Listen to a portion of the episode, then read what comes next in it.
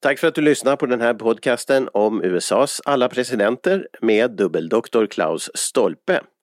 Vill du läsa Stolpes böcker så hittar du dem på hemsidan boklund.fi. Fler samtalsprogram kan du också hitta på sidan totalmedia.com. Total med TH. Ladies and gentlemen, our national anthem. Mr. President. I, John Fitzgerald Kennedy, do solemnly swear.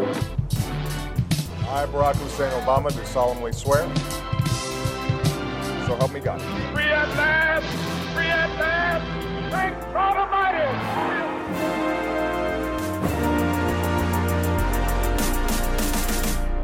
Ja, välkommen till den här podcasten som kallas Mr. President. Det här är podcasten där vi diskuterar presidenterna i USA. Alla från början till slut, så vitt vi vet, så långt vi hinner, så långt vi kan komma. Det är ju 46 presidenter som nu finns i pipen och vi har kommit till nummer 6 idag. Och det är alltså John Quincy Adams. Men först av allt så ska vi presentera våran expert och samtalspartner, nämligen Klaus Stolpe. Välkommen som vanligt med. Tack, tack, tackar. Och kanske man ska för ordningen skulle säga någonting kort om vem du är, så där minikort, ja, så att man vet. Ja, alltså jag jobbar som universitetslektor vid Åbo Akademi i Finland och uppe i Vasa, inte i Åbo som sagt, och Jag är doktor i statskunskap gällande presidentvalsmetoder, men i det här fallet är det mer intressant att jag är doktor också i historia på en avhandling om USAs presidenter. Och ja, that's about it. Men jag kan ju nämna ännu att du nämnde här att det är 46 presidenter. Men för att korrigera dig så är det faktiskt bara 45, även om Joe Biden räknas som nummer 46, för att det är ju en kille som har blivit vald 2 gånger för att ha varit borta emellan, så att, men honom får vi återkomma till kanske. Grover Cleveland så räknas ju som både nummer 22 och nummer 24 faktiskt. Aj, det är intressant. Det är lite kuriosa. Ja, men det är ju fullt av sådana här kuriosa grejer i den här presidentgenomgången vi har. Spännande både liksom valstatistik och olika intriger, och just det här med en som har då valts 2 gånger, har 2 presidentnummer. Men dessutom det här med att man kan bli vald när ens far har varit president eller ens farfar. Det är ju det som vi står inför idag, nämligen det har hänt 2 gånger, och den första gången var med just John Quincy Adams. Och vi känner ju igen John Adams, det är alltså pappa nummer 2 president. Och det är liksom så här. Sen hände ju det då 2000 när Bush den yngre blir vald och alltså är en son då.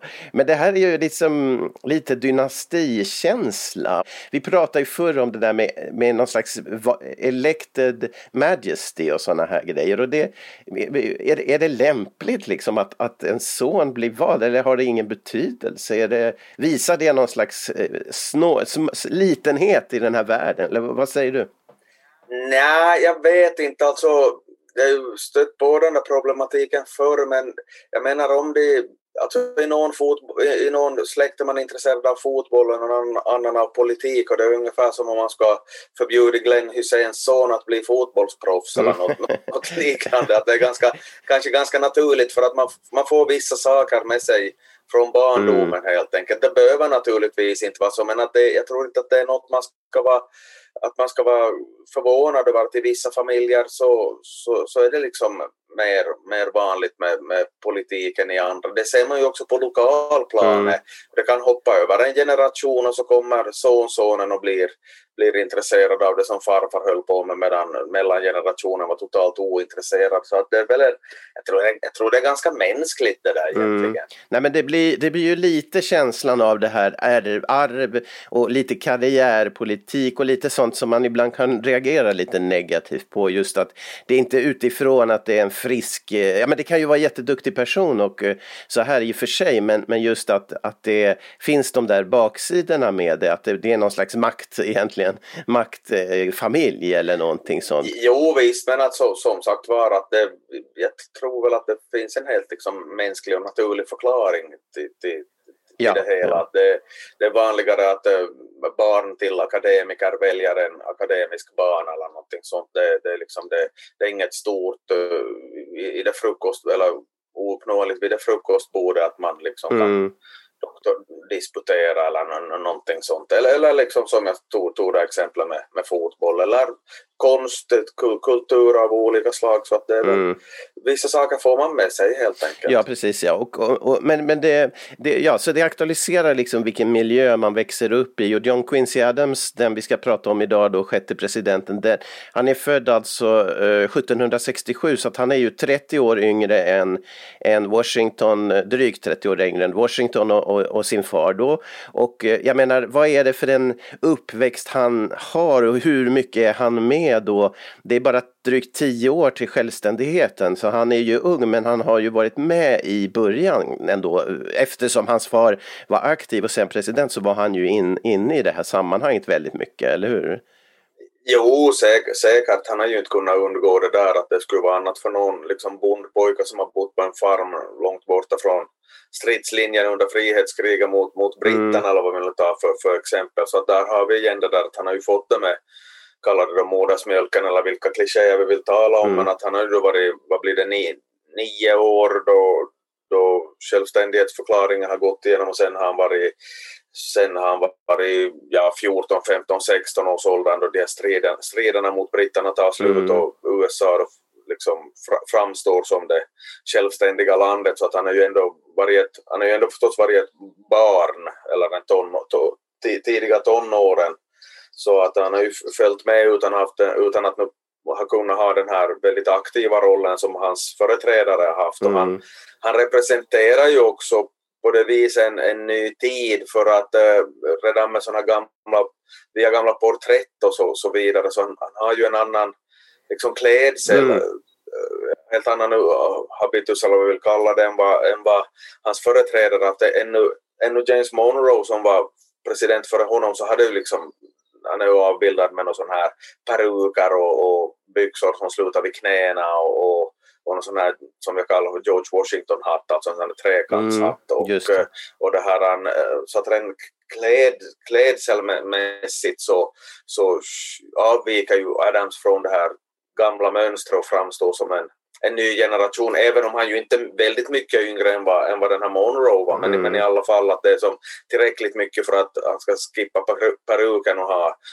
liksom långbyxor istället för kortbyxor och så vidare. Det kan man ju då tycka att det är ovidkommande naturligtvis, men att det säger ju ändå någonting om att man är på, kanske, på väg in i en ny era eller något sånt, att han har ju inte det founding fathers inte. A son of a founding father, men ja, att det är ju faktiskt ett väldigt tydligt generationsskifte. Han klär sig annorlunda, han är son till president nummer 2, en av founding fathers. Det blir väldigt tydligt generationsskifte, men jag tycker också man ska nämna det, att, eller fråga det, att när han växer upp, som vi pratade om nyss, så är i alla fall enligt den här tv-serien John Adams som vi har pratat om tidigare, så det verkar ju som de bor, alltså John Adams själv då, den gamle presidenten, han är ju borta och fixar med olika politiska grejer i Pennsylvania eller vad det är, men familjen är ju hemma, och det verkar ju som under kriget att den där vägen utanför deras hus är i princip där hela kriget rör sig, i alla fall i filmen. Det kanske gör sig bättre på film, jag har inte kollat den detaljen, men att det skulle vara lite tråkigt om, jag kan ta en jämförelse. Det finns en sån här tv-serie från Sverige som heter Hem till byn. Ja, precis. Ja. Och där kom ju någon uppföljning på det, och så var det för något år sedan så kom det någon förfrågan att skulle man inte kunna göra en säsong till, och svaret var att det är väl inte så himla kul om de gör en tv-serie av de sitter och fyller i EU-blanketter. Lite samma med John Adams, att om militären ska ta en annan väg så kanske det ska gjort sig sämre på film. Så att grejen är ju att vi vet väl då knappast, eller kanske det går inte att kolla huruvida militären traskar förbi där det lilla barnet John Quincy Adams bodde med sin mor, men att det gör sig bättre i tv-serien i alla fall, så att om de ska ta vägen en bit bort, så skulle det gjort sig sämre på film, så att vi får väl ursäkta sådana lite konstnärliga friheter måste man väl ta sig om man gör en tv-serie utan att det liksom behöver kännas som ett falsarium i alla fall. Så. Ja, men dels det, men de facto så var det ju så att kriget var ju nära dem, för Boston bodde de vid och det var mycket viktiga saker som hände i Boston. Vi har pratat om det förut angående John Adams, så att han, den här sonen är ju någonstans i närheten av händelserna i alla fall. Jo, helt klart, för att det skulle vara en annan sak om de skulle ha bott väldigt långt söderut eller något sånt, men att det är ju liksom det här, ska man kalla det, krigets epicentrum, så finns ju där i de trakterna kring New York, Boston och delstaten Pennsylvania, så att det vill säga relativt långt mot nordost om vi ser på en karta av idag. Ja, precis. Och jag... Det ser ju också lite konstigt, om man läser om det här amerikanska frihetskriget, man kan läsa om sådana här The Battle of Harlem eller något liknande som man associerar med renodlade stadsdelar i det här fallet New York då. Det är olika typer av battles i Harlem nu också. Men, ja, visserligen. Men på ett annat sätt. Brittiska armén är inte involverad. Nej, precis. Nej, veterligen i alla fall. Men alltså ytterligare aspekter på hans uppväxt är ju det att hans mamma var ju också ganska framstående och viktig, dels för John Adams, presidenten, och sen hon var väldigt aktiv i politiken, och jag menar typ att hon gav John Adams många viktiga råd och att även det respekterades av George Washington och andra, hennes insikter och sånt här. Det kommer fram i filmen, tv-serien kanske lite väl vinklat, men jag har läst att hon var en liksom mycket betydelsefull person i bakgrunden här i politiken. Ja, alltså uppenbarligen har ju nog varit, alltså, speciellt om man jämför med alltså, kvinnor på den tiden och kvinnans roll på den tiden, så de hade ju inte så riktigt mycket att säga till om och uttrycka saker milt, så att hon har ju uppenbarligen nog varit en partner bara med John Adams, annat än den här traditionella att vara en lydig hustru, utan hon har kunnat haft synpunkter på saker och ting och uppenbarligen var en tänkande varelse. Korrespondensen finns ju korrespondens bevarad som liksom antyder sådana saker, annars så skulle det bara kunna vara hörsägen, men att det tydligen var det nog en aktiv dam. Ja, precis. Och det finns ju paralleller med den här Schuyler som var gift med Hamilton, som då blev dödades av Burr i den här då tidigt i den här duellen, men att hon tog ju hand om hans arv också, så hon var också en kvinna som fick väldigt stor betydelse för den politiska historien genom att hon samlade alla hans enorma mängder material och höll igång minnet av Hamilton, och sen i vad mån den här frun Adams då, Abigail var det väl, tror jag. Ja, Abigail, precis, spelade faktiskt i det politiska tänkandet där. Men att en sista sak innan vi går in på den här nya John Adams, så hans far är ju i högsta grad i bakgrunden när han själv är president, eftersom vi vet att hans far blev ju jättegammal.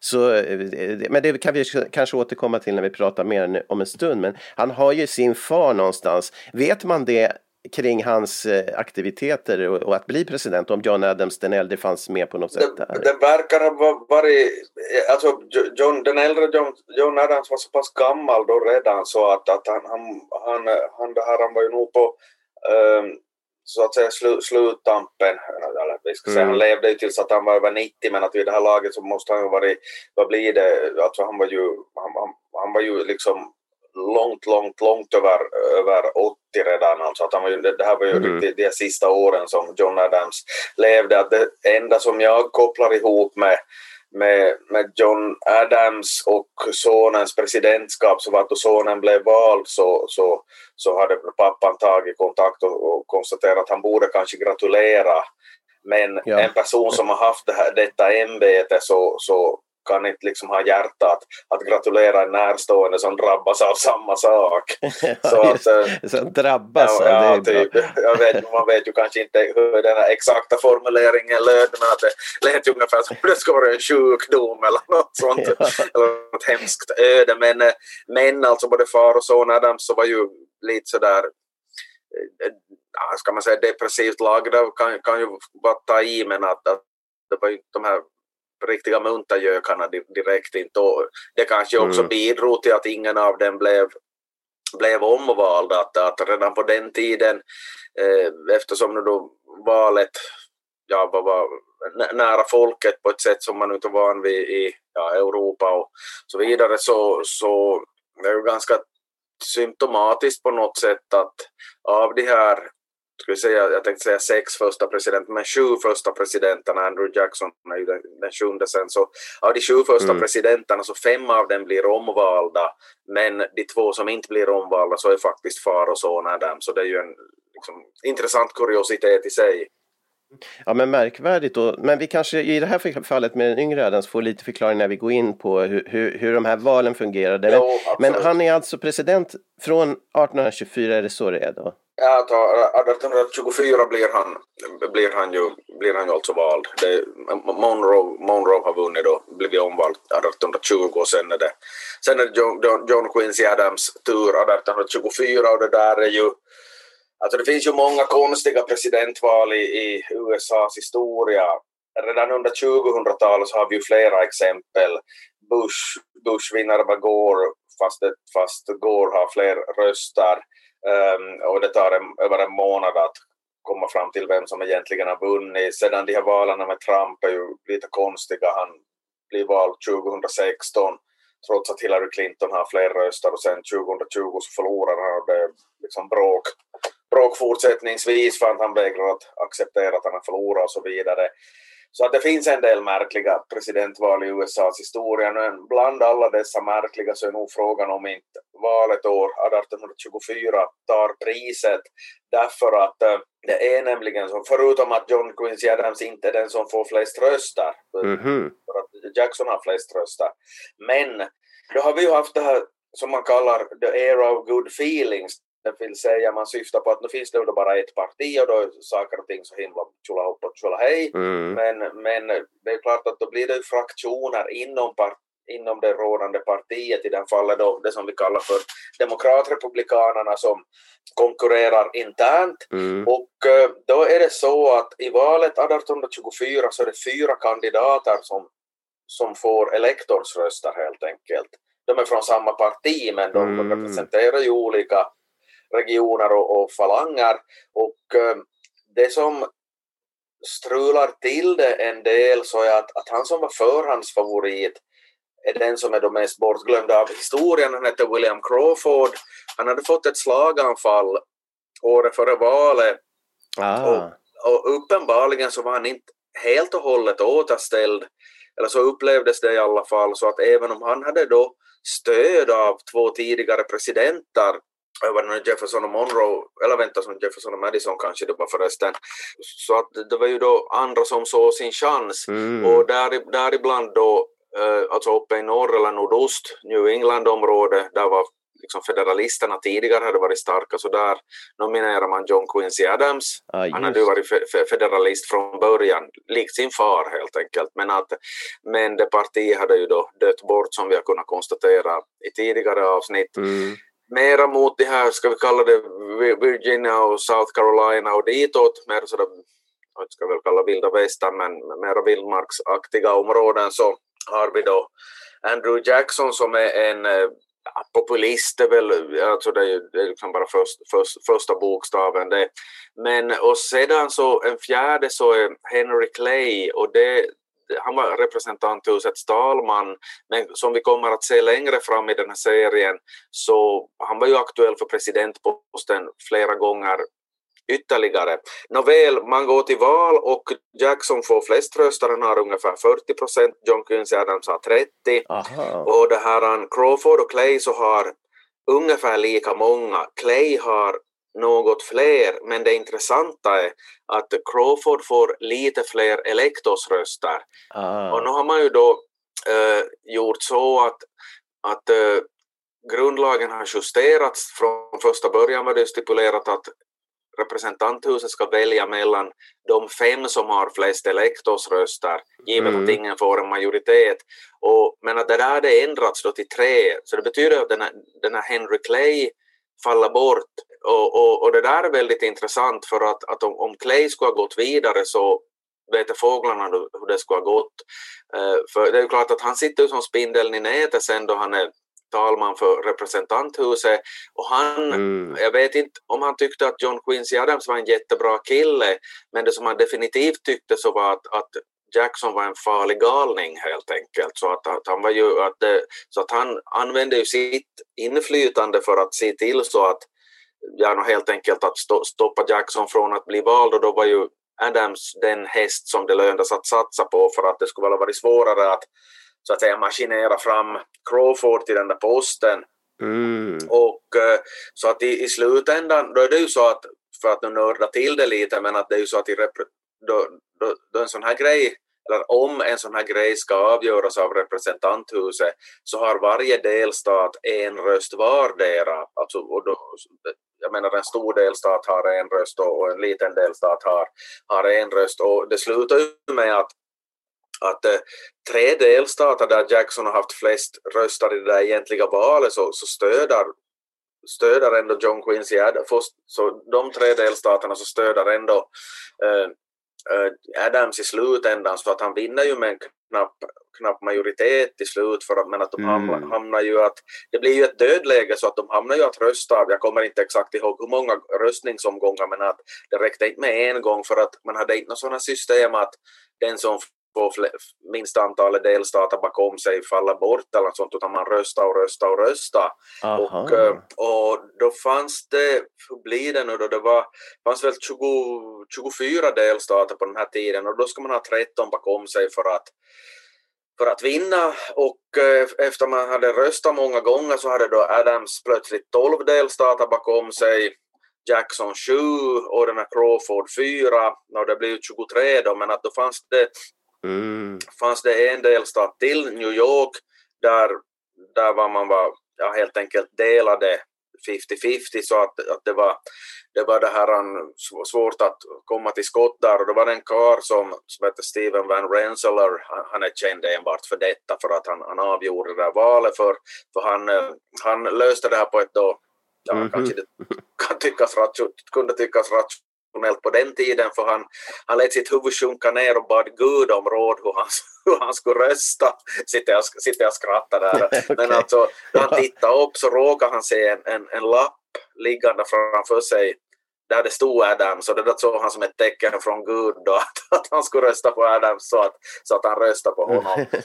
Nu vill jag understryka, eftersom ju Adams i det där fallet hade ändå en fördel mot, för att han hade ju som sagt 12 delstater bakom sig mot 7 för Jackson och 4 för Crawford, så att det kan ju bra hända att Adams sen skulle ha fått någon av de Crawfords delstaterna bakom sig, så att jag påstår alltså inte att det var den här Rensselaer som liksom gjorde så att Jackson inte blev vald, men att det var i alla fall i det där avgörande skedet så liksom, så var det så vis som storyn gick helt enkelt.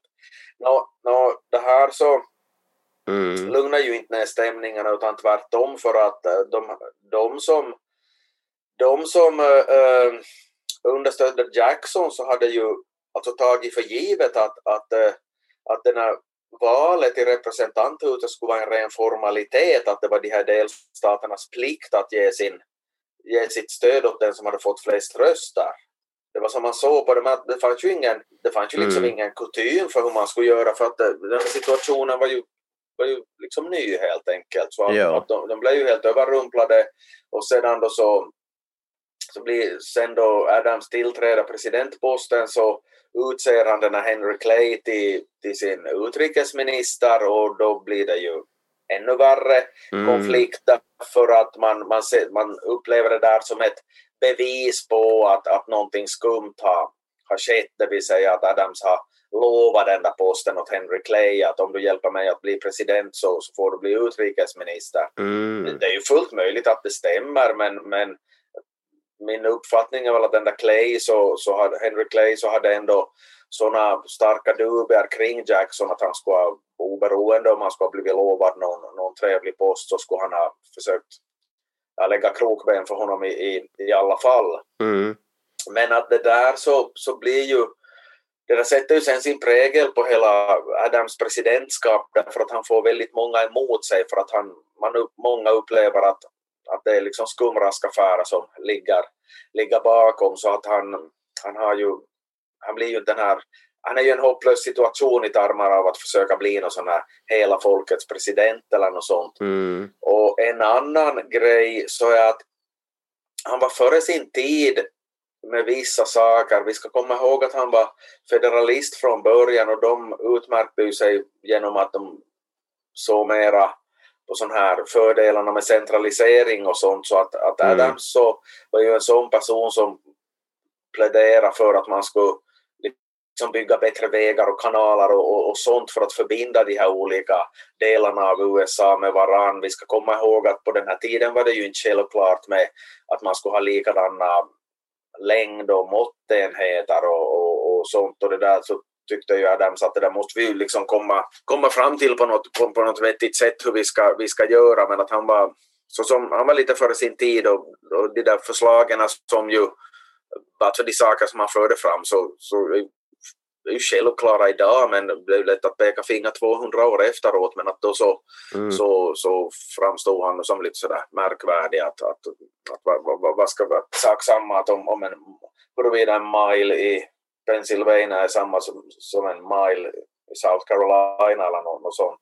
Mm. Det kanske de var, alltså jag bara drog till med några exempel. Det kan ju vara att just de delstaterna hade samma, men att det... Vi pratade ju förut om att Adams den äldre, och i den tiden så hade man ju redan börjat väldigt mycket med kanalbyggena, och hans efterträdare också var det väl, och även att försöka göra enhetliga, men det var fortfarande väldigt många sådana olikheter mellan de här staterna. Jo, för att det är ju klart att det är svårt för oss att föreställa sig hur vardagen såg ut för en person på den där tiden, men jag menar, vi ska nog ändå komma ihåg att man levde ju i sin lilla by eller på sin bondgård och sov väl inte så mycket annat. Jag kan ta ett annat exempel, för jag råkade tidigare idag faktiskt så läste jag en artikel om liksom språket i Frankrike. Mm-hmm. Alltså vid den här tiden, det var en slump att jag hittade den där artikeln, alltså vid tiden för franska revolutionen så var det ju ungefär hälften av människorna i Frankrike som överhuvudtaget kunde franska, för det fanns en massa occitanska och sånt, och det var kanske lite över 10% som kunde franska liksom bra.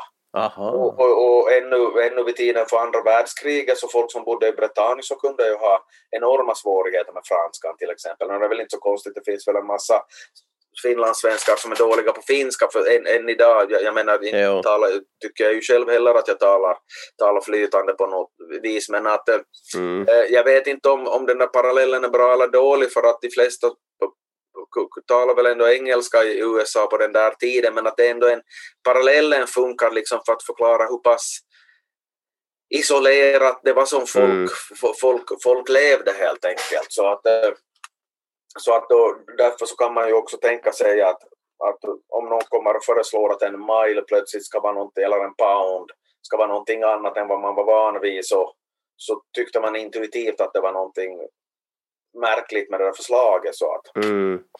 Vi har ju sett en spänning mellan det federalistiska och det provinciella, så att säga, i det här enskilda staternas egna, och just det här mellan vad frihet är. Frihet är att man liksom lokalt får ha det som man vill, eller att man måste anpassa sig till alla andra i någon, och någon stat, och det här. Hela den spänningen lever vi ju kvar i även nu, och det är ju en grundläggande grej liksom i allt det här när vi har EU och hur det var på den tiden, och det är rätt fascinerande, men då är man ju, som du säger, mer isolerad också, så att man kan inte omfatta den här gemenskapen på lika självklart sätt som vi kan idag i globalitetens värld liksom.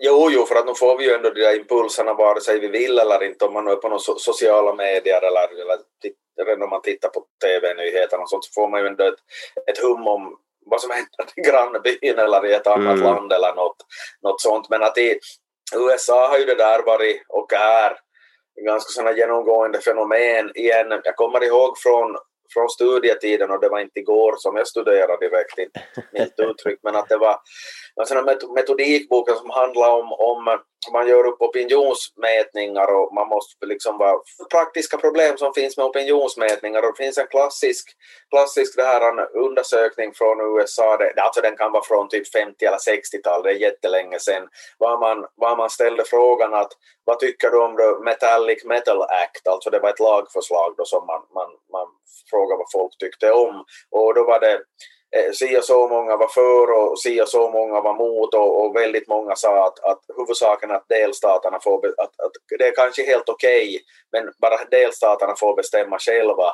Och då är en liten detalj att det var ju alltså det var ju som fake news, eller det fanns inget sånt lagförslag, man bara hittade på någonting. Och dessutom var man ganska noga med att välja ett namn på den där lagen, Metallic Metal Act, som inte påminde om någonting annat som skulle vara aktuellt, så att det liksom, att folk skulle tänka, att folk svarar intuitivt att det är helt okej, bara delstaterna får bestämma själva. Det är ju men att det är ett sånt där standardsvar som man lätt ger i USA. Mm, ja, intressant. Men, och låt vara att det var länge sedan det här, men att jag tror att skulle någon göra något liknande idag, så kan jag tänka mig att man skulle kunna se ett likadant mönster. För det är också svårt. Det är också förstås en viss tröskel att erkänna att jag vet inte vad du pratar om, att jag kan inte svara, att man vill inte framstå som dum, så att då är det enklare att säga att men bara delstaterna får, bara inte bestäms i Washington DC, så då är det okej. Ja, precis. Summeringsvis här då, så att i valet 24 så det är alltså 4 stycken kandidater som kommer någon vart, och det blir liksom tjorvigt här. Till slut visar sig att en som har mera röster, då återigen ett problem som vi ser igen i USA, att man har mer röster men man har färre lektorsröster, och då åker man ut nu, för det är 3 bara som får gå vidare, så Clay är inte med i omröstningar kommer, utan han agerar vid sidan av då i representanthuset och trixar och fixar för att Adam ska vinna eventuellt, så han är där. Och det som du berättar då, att i efterspelet så blir det problem för dem, både Adams och Clay får en slags negativ skugga över sig för att det har varit något fix och trix, och det är den här kommande presidentens, Jacksons liksom anhang som driver, det är lite så här smutskastningskampanj eller mot dem? Jo, för att vi ska komma ihåg att det där valet i november 1824, och så tillträdde han i mars 1825, man tillträdde i mars på den tiden. Men redan 1825 så finns det ju då kretsar kring Jackson som liksom helt enkelt går ut med att nästa gång ska Jackson vinna, så att han är nominerad till presidentvalet typ 3,5 år i förväg. Och de här så kallas sig, den här grupperingen så kallas först för Friends of Jackson. Men sedan så då man blir mer organiserade så börjar man kallar sig för trumvirvel här, demokraterna. Så att det är där som dagens demokrater alltså bildas formellt i, alltså så att de har också namnet för att betona det här att de demokratiska moraliska spelreglerna har satts ur spel 1824, men det ska gå mer demokratiskt och rättvist till 1828, så att det har till och med då gett upphov till, och även gett namnet till, ett av de dominerande partierna idag, eller till och med det parti som blev då mer dominerande än tidigare nu efter valet 2020. Man får presidentposten, man behåller majoriteten i representanthuset, och sedan blev det ju 50-50 i senaten, men där är det ju då att vicepresidenten eller vicepresidentskan, så Kamala Harris så har utslagsröst, men att vi hittar rötterna nästan 200 år tillbaka i tiden, från missnöjet över att John Quincy Adams har blivit vald på ett sätt som alla inte kunde acceptera. Med Clays lite oheliga funktion där i bakgrunden då, kan man tänka. Ja, precis, men att oheligt, men att han tyckte väl att han gjorde vad som var bäst för landet. Ja, någon slags lobby. Jo, lobba har han ju gjort, men att han har ju inte gjort någonting brottsligt, för att inte finns det ju någonting i konstitutionen som säger att ja, visserligen är det representanthuset som ska avgöra, men ni kan ju vara schyssta och ge röstan av den som har fått mest stöd bland folket. Ja. Att det finns ju inget sånt där, utan det står ju alltså kort och gott bara att jaha, men om ingen får en majoritet så måste representanthuset ta över, och då har de liksom fria händer bland de tre som har fått flest röster, som de kunde ju för all del lika gärna valt den här William Crawford. Ja, och egentligen var det ju den här ingivelsen, det var inte en brinnande buske men en handskriven lapp troligtvis med Adams som avgjorde ju. Så att... Ja, i det skede som det avgjordes, men att som sagt var, vi vet ju inte hur om det skulle ha fortgått så hade han ändå vunnit som du sa förut? Ja, det lutar ju mot det, men att vi kan ju inte veta. Just det, för att en annan aspekt, en spänning som återkommer här och kanske har att göra med demokraternas så att säga födelse, upphovet till demokratiska partiet, det riktiga så att säga nuvarande.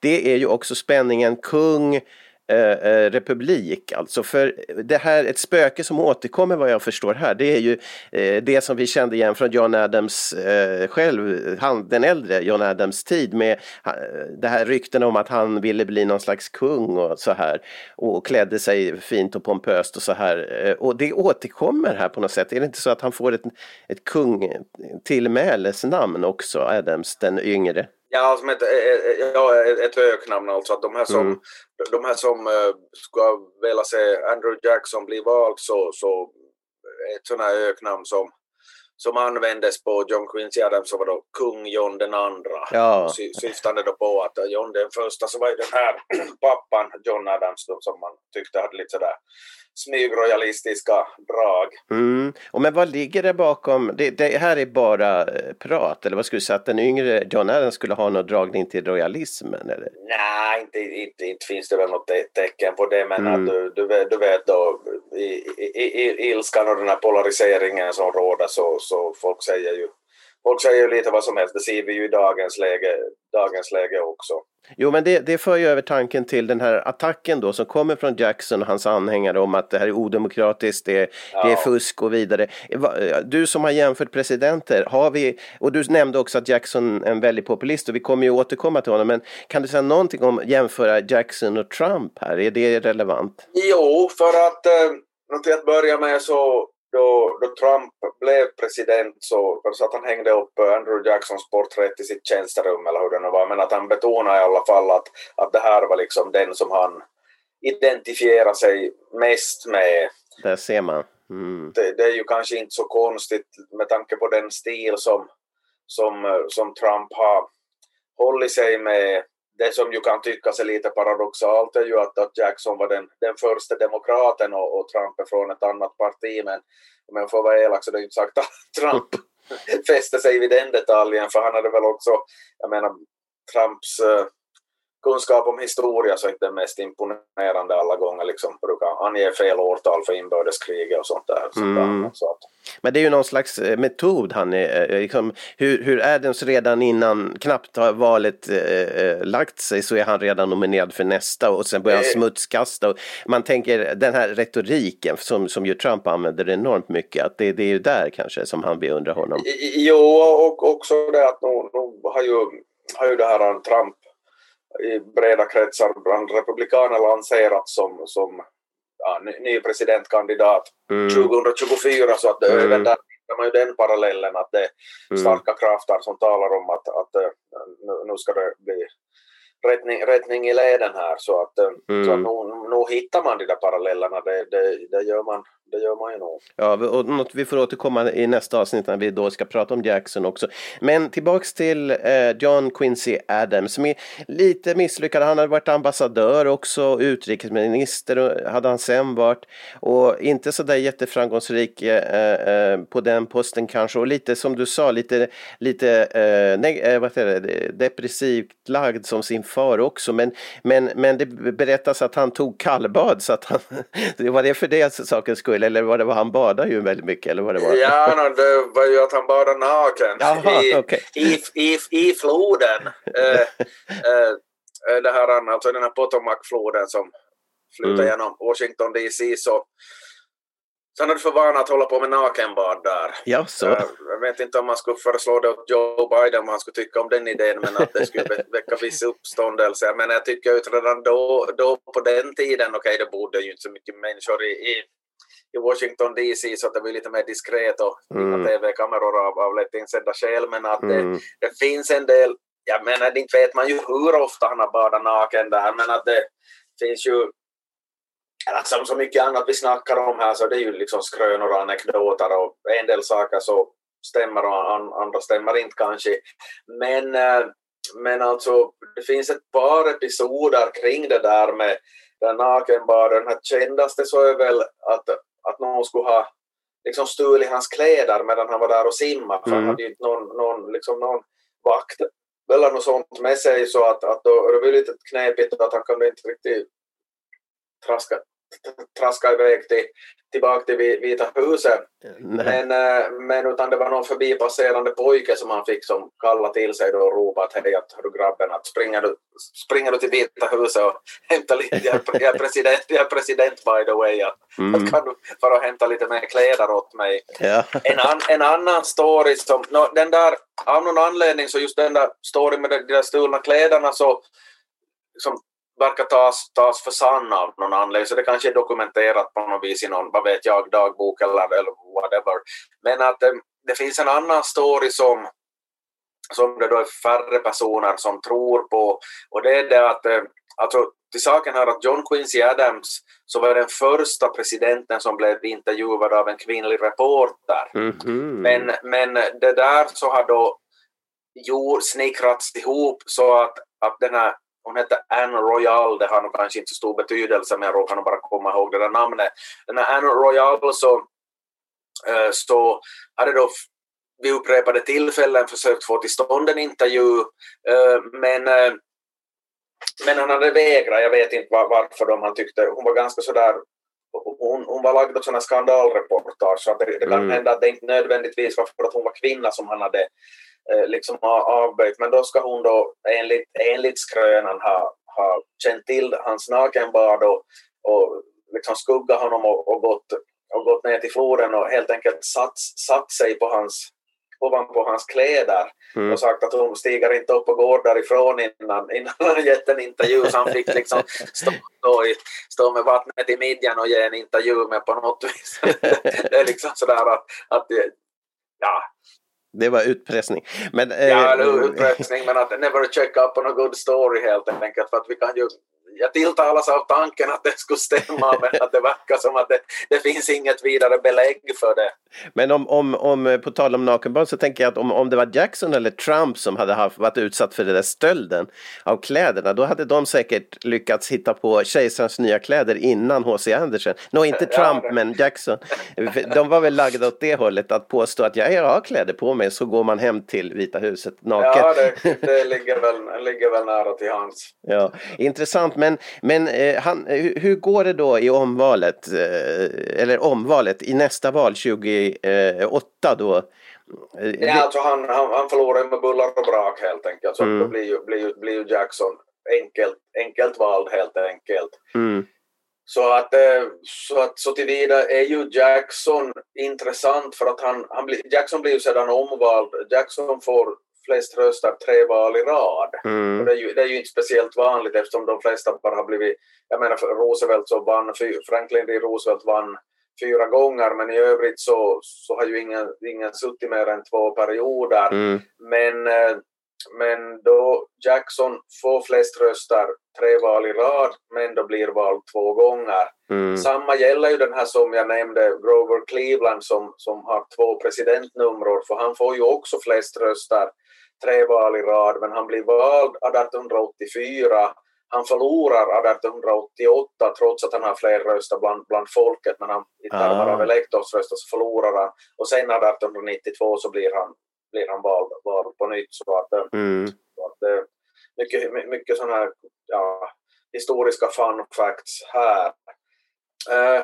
Du nämnde någonting om de här andra posterna som den här John Quincy Adams har haft, och det är väl kanske främst som president som han inte lyckades sådär särdeles bra, för att han hade ju varit utrikesminister tidigare åt Monroe, och då hade han ju då bland annat myntat den här så kallade Monroe-doktrinen som vi var inne på tidigare, att det var visserligen James Monroe som sa det där med att kom den här utfästelsen att de europeiska stormakterna har ingenting i nya världen att göra, men att det var, ska man vara petnoga, så var det John Quincy Adams som hade skrivit det där talet.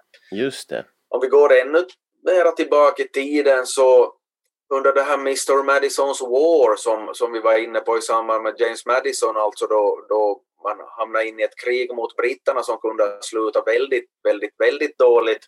Så den här freden då i Gent i dagens Belgien, det fanns inget som hette Belgien på den tiden mig veterligen, men att år 1814 så då var det ju alltså den här John Quincy Adams som hade varit och förhandla fram den där freden, att han var i Europa då och liksom fixa till det. En kort tid efter att fredsavtalet var klart så stod det här slaget vid New Orleans där Andrew Jackson vinner sensationellt över de brittiska styrkor, men det slaget så stod, alltså då var freden redan undertecknad, men det visste man ju inte om därför att nyheterna färdades ju långsamt på den tiden. Ja, så det är ju lite speciellt att Andrew Jackson blir folkhjälte för att han vinner ett slag efter att kriget formellt sett är slut. Men han var ganska lyckad som utrikesminister, han var ganska lyckad ute i Europa och olika aktiviteter och de här påhitten som du berättade om, och att han skrev egentligen Monroe-doktrinen också. Men dessutom var han i Finland, eller hur? Jo, då han var väldigt, väldigt, väldigt ung så var han i Europa, och då skulle han väldigt ung, men rätt ung, det var väl det var ju före 1809 års krig, för att det var medan Finland ännu hörde till Sverige. Aha. Så då hade han varit i Sankt Petersburg, och så skulle han åka till Haag i det här Holland för att träffa sammanstråla med sin far, och då hade han åkt via Finland och Sverige på vägen till Holland helt enkelt. Så att du är förstås mer intresserad av att han har rört sig i Sverige, och jag är mer intresserad av att han har rört sig i Finland. Men får vi väl bjuda på. Ja. Så. Men vet man något om, alltså, han är privatresande då? Det är inte någon uppgift, eller vad ska du säga? Nej, det var det väl formellt någon. Men han har ju också idkat studier på olika håll i Europa som ung, och jag undrar om han inte hade i det avseende rört sig i Sverige, om det nu då var liksom Uppsala eller Lund eller vad det var kommit. Men så att han har nog en viss koppling hit, vilket ju är rätt fantastiskt med tanke på att på den tiden så, jag menar, jag just berättat att folk knappt rör sig utanför sin hemby, och den här som rört sig i olika länder. Men det är ju, igen kommer vi in på det där att är du från en viss familj så får du andra impulser och möjligheter helt enkelt. Och därför ska vi inte heller vara förvånade att någon sedan blir det här president då pappa har varit det, och det behöver inte liksom vara något fel.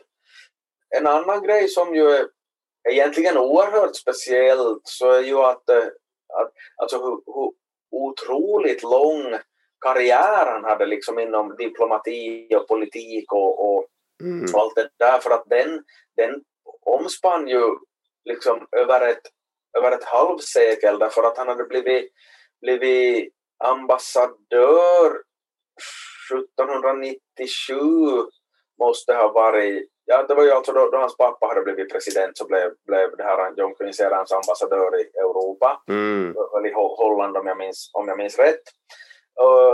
Och då håller han på i 51 år, för att han helt enkelt dör på sin post, därför att efter att han är president så blir han invald i representanthuset och sitter där i 17 år. Oj, inte direkt efter att han har blivit, för att han lämnade presidentposten då efter valet 1828, men det är väl 1832 år senare så blir han invald i representanthuset och profilerar sig som en väldigt stark motståndare till slaveriet, för att den frågan den frågan har ju inte varit så otroligt aktuell medan han var president, medan den växte ju efterhand och det här så att han helt enkelt dör under en session, eller session vad vi vill kalla det, i representanthuset, eller att han får ett slaganfall och blir inburen på totalmannens kontor helt enkelt, och därifrån så vågar man inte flytta honom, att han dör ett par dagar senare, så att där kan man ju faktiskt snacka om att någon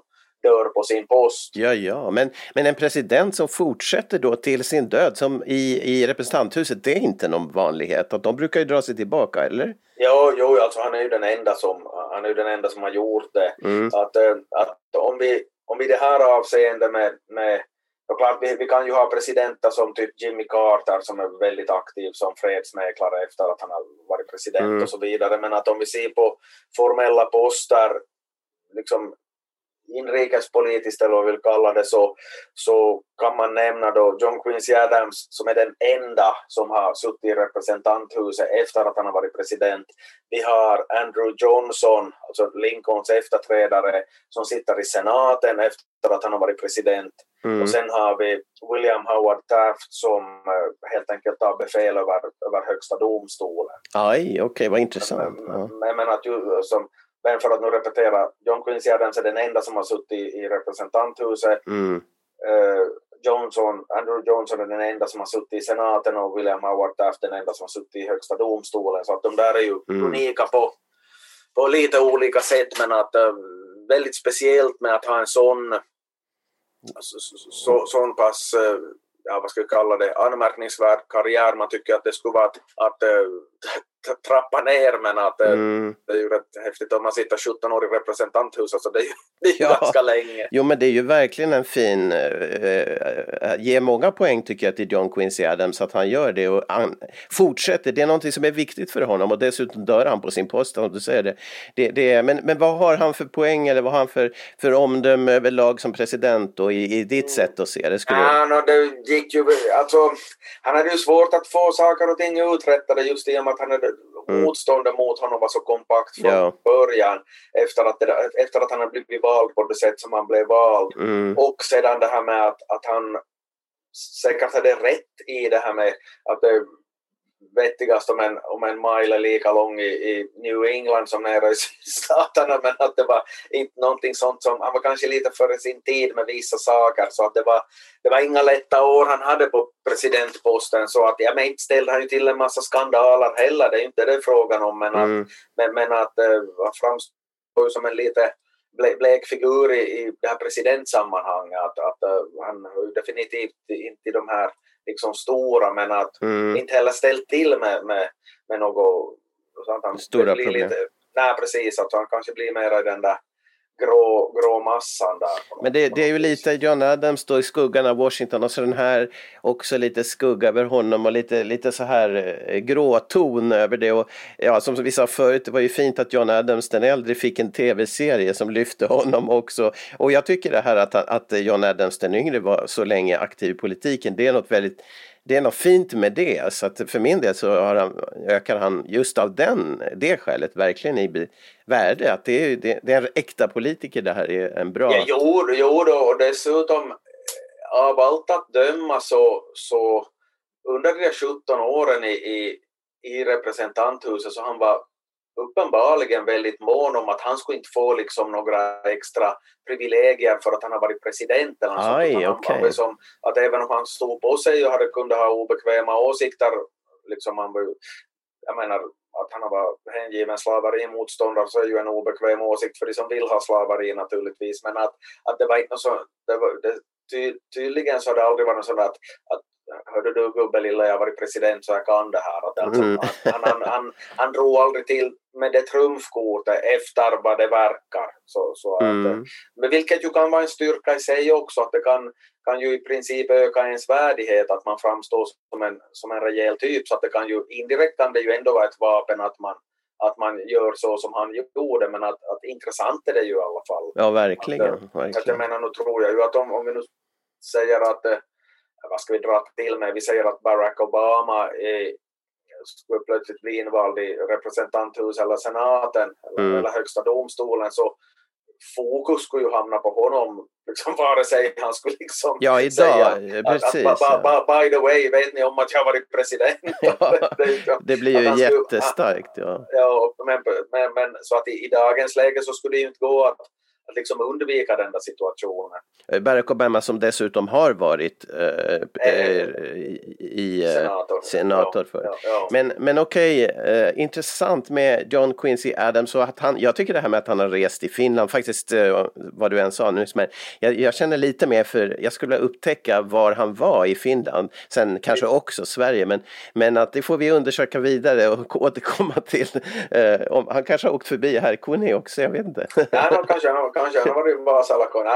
Vi kan väl ge, av någon anledning så gissar jag väl på Åbo, men att det är ett ganska rimligt antagande för Helsingfors var ju bara liksom några byar på den tiden. Det var först efter att Finland började höra till Ryssland som Helsingfors blev huvudstad. Det var ju ett antal, min gissning är väl att då John Quincy Adams har rört sig i Finland, så om han har passerat Helsingfors så är det knappast något som han har reflekterat. Eller? Nej, det låter ju som Sankt Petersburg, Åbo, troligtvis. Alltså det är ju nog alltså det som man får anta, helt enkelt. Men jag skulle säga en sak, och det är det här med resande av kända personer. I Finland det finns ju den här poeten som har skrivit att en främling drar stolt förbi. Och därför, jag menar, vi ligger lite utanför Europa här i de nordiska länderna, lite i hörnet. Och varje gång det kommer kändisar resande här igenom som har haft betydelse i världshistorien, så man ska förstora upp det och ta tillvara på det. Och ett sånt exempel är när Lenin bodde ju i Stockholm och Helsingfors, och i ett skede så reste han med tåg från Stockholm till Helsingfors, och då åkte man ju över norr där över eller Tornio, alltså upp tåg.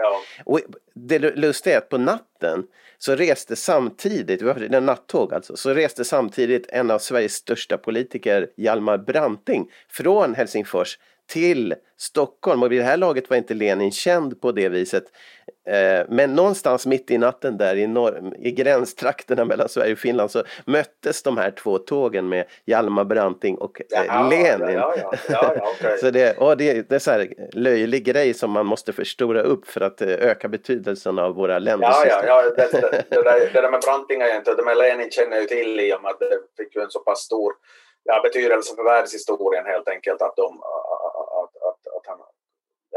man åkte i smyg med det plomberade tåget för att, nu är det USAs presidenter vi talar om, men att det där är ju en fascinerande story i sig, i och med att det var ju tyskarna som hjälpte honom tillbaka hjälpte Lenin tillbaka till Ryssland för att helt enkelt ställa till lite bråk där, för att Tyskland och Ryssland var i krig med varandra. Det var ju under första världskriget, så låg ju i tyskarnas intresse att Lenin skulle återvända till Ryssland, så det var ju de som fixade dit honom. Sen så tog det ju världshistorien en liten annan vändning. De hade ju inte tänkt att han skulle bli liksom ledare för en ny stormakt. Nej, precis. Och de räknade ju med att den där revolutionen skulle genomföras. De såg ju bara en möjlighet till att ställa till internt bråk hos fienden. Ja, precis. Ja, men viktigt ändå. Och Lenin bodde ju i Helsingfors först ett tag innan det här händer. Men jag ska bara nämna med Branting att han var faktiskt en ganska stark revolutionär i början av sin karriär och satt i fängelse. Det var inte så svårt att hamna i fängelse om man protesterade på slutet av 1800-talet. Men han blev ju sen lite mer moderat i och med det. Alltså moderat i bemärkelsen lugnare, för att han blev ju Socialdemokraternas ledande figur. Men i unga år var han faktiskt ganska aggressiv då i dessa tider. Men i alla fall... om jag får avbryta här, så jag sitter och har en bok om Hjalmar Branting framför ögonen. Den är rätt intressant, för att den är skriven av den där Franzén som har skrivit barnböcker om den där detektiven Agaton Sachs. Nej, vad kul. Det är ju rätt speciellt att en sån person har skrivit liksom allt från barndeckare till en bok om Branting. Nils-Olof Franzén heter den där kan, och dessutom så ser jag en annan bok här av honom i hyllan för tillfället som heter Undan stormen, med underrubriken Sverige under första världskriget, och den boken så är mycket allmän, den är jättebra, kommer jag ihåg. Det är ju åratal sedan jag läste den, men att den är faktiskt bra, så att vi kommer med lite boktips här på samma gång. Jag tror han var på Sveriges Radio eller något sånt där.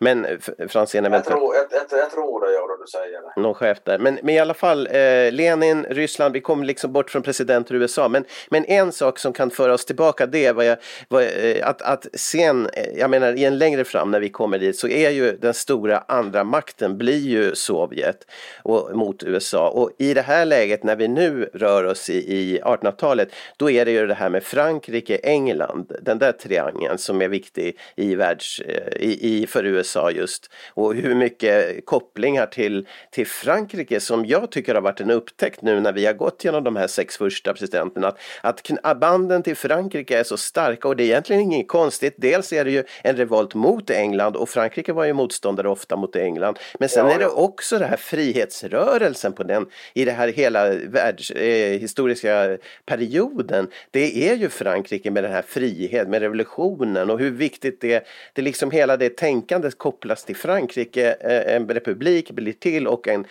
England är kvar som kungadöme, så det är väl inte så konstigt, men det går ju ihop hela det här, att Frankrike och USA har ett särskilt släktband, dock inte språket, men...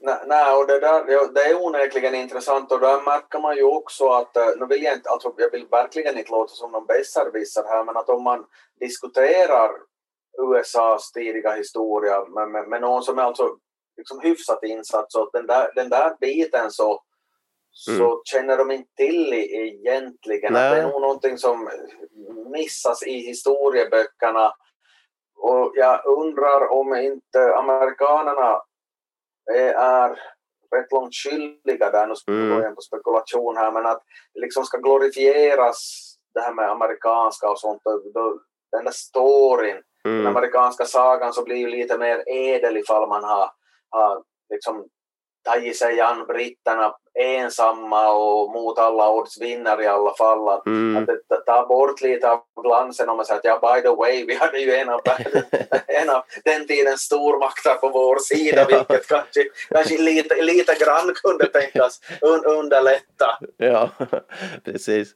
Och sen är det språket, och sen som sagt då att Ryssland, Sovjet blir ju en så stor motkraft, så att det blir liksom, Frankrike hamnar lite undan, men det kommer vi att följa mer utav. Nu ska vi avrunda det här avsnittet som tog sina spännande utflykter, är helt okej tycker jag, och bra roligt, men John Quincy Adams, alltså 6:e presidenten, och vi står inför den 7:e i nästa avsnitt, och det är denne eldfängde Andrew Jackson som vi då alltså redan har mött en del, men du säger då att Demokratiska partiet bildas typ av dem, men är det så då att den reaktionen under Andrew Jackson direkt leder till att det också bildas det vi idag känner som republikanerna, eller?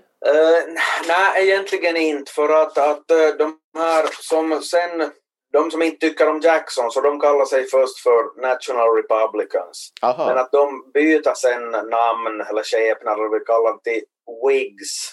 Och det är då ett parti som finns under några årtionden. De vinner enbart i 2 presidentval, men bägge de presidenterna dör, så att de vicepresidenten, de vinner 1840 och 1848, men att de kommer att ha 4 presidenter totalt.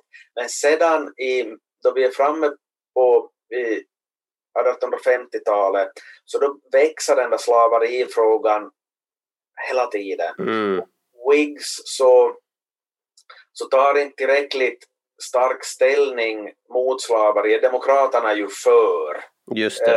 Eller rättare sagt, demokraterna betonar detta med delstaternas rättigheter att själva bestämma. Men det betyder ju i praktiken att de som är för slaveri så tycker ju att det är en bra idé.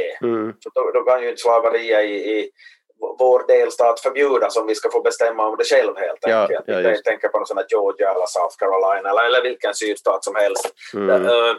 Men Whigs är inte tillräckligt klarspråkiga mot detta med slaveri, och då helt enkelt så ge det spelrum för en ny aktör så att republikanerna uppstår då, eller bildas eller grundas eller vill kalla det. Ett parti uppstår väl inte, men du står jag menar. Att i början av 1850-talet, och eftersom slaverifrågan då är så pass stor så att även om det då blir den, och det är väl första gången de är med i ett presidentval 1856, då går det inte så där helt lysande, men redan 1860 då så vinner man. Så att och då, så att det är helt enkelt från och med mitten av 1850-talet så har vi det tvåpartisystem som vi har än i denna dag. Mm. Visserligen kommer ibland något annat parti som tillfälliga uppstickare, men att de slår ju aldrig rot helt enkelt. Och det har ju förstås långt med valsystemet att göra också. Att det är ju lättare i ett nordiskt land för ett nytt parti att komma med in i politiken, därför att vi har proportionella val, så att det får du liksom 5 eller 10% av rösterna, så har du ju ändå en del platser i riksdagen, men i USA så funkar det ju inte så. Mm, ja, precis, ja. Det är så rikt det här materialet. Det finns så många spännande frågor och politikfrågor och mänskliga frågor. Och vi fokuserar ju lite på, tack vare dig Klaus, på anekdoter i den här serien. Men det är roligt att vi kommer in på annat seriöst också. Mm. Så det är bra. Ja, och nästa gång har vi då Andrew Jackson. Jag ser mycket fram emot det. Det är en nyupptäckt för mig spännande person som vi också ska till. Men det här avsnittet med John Quincy Adams är därmed avslutat. Och tack så mycket Klaus. Ja, tack själv. Du har lyssnat på podcasten Mr. President, och du kan hitta fler avsnitt och andra samtalsprogram på sidan totalmedia.com. Vill du läsa Klaus Stolpes böcker om USA och presidenter så hittar du dem på sidan boklund.fi.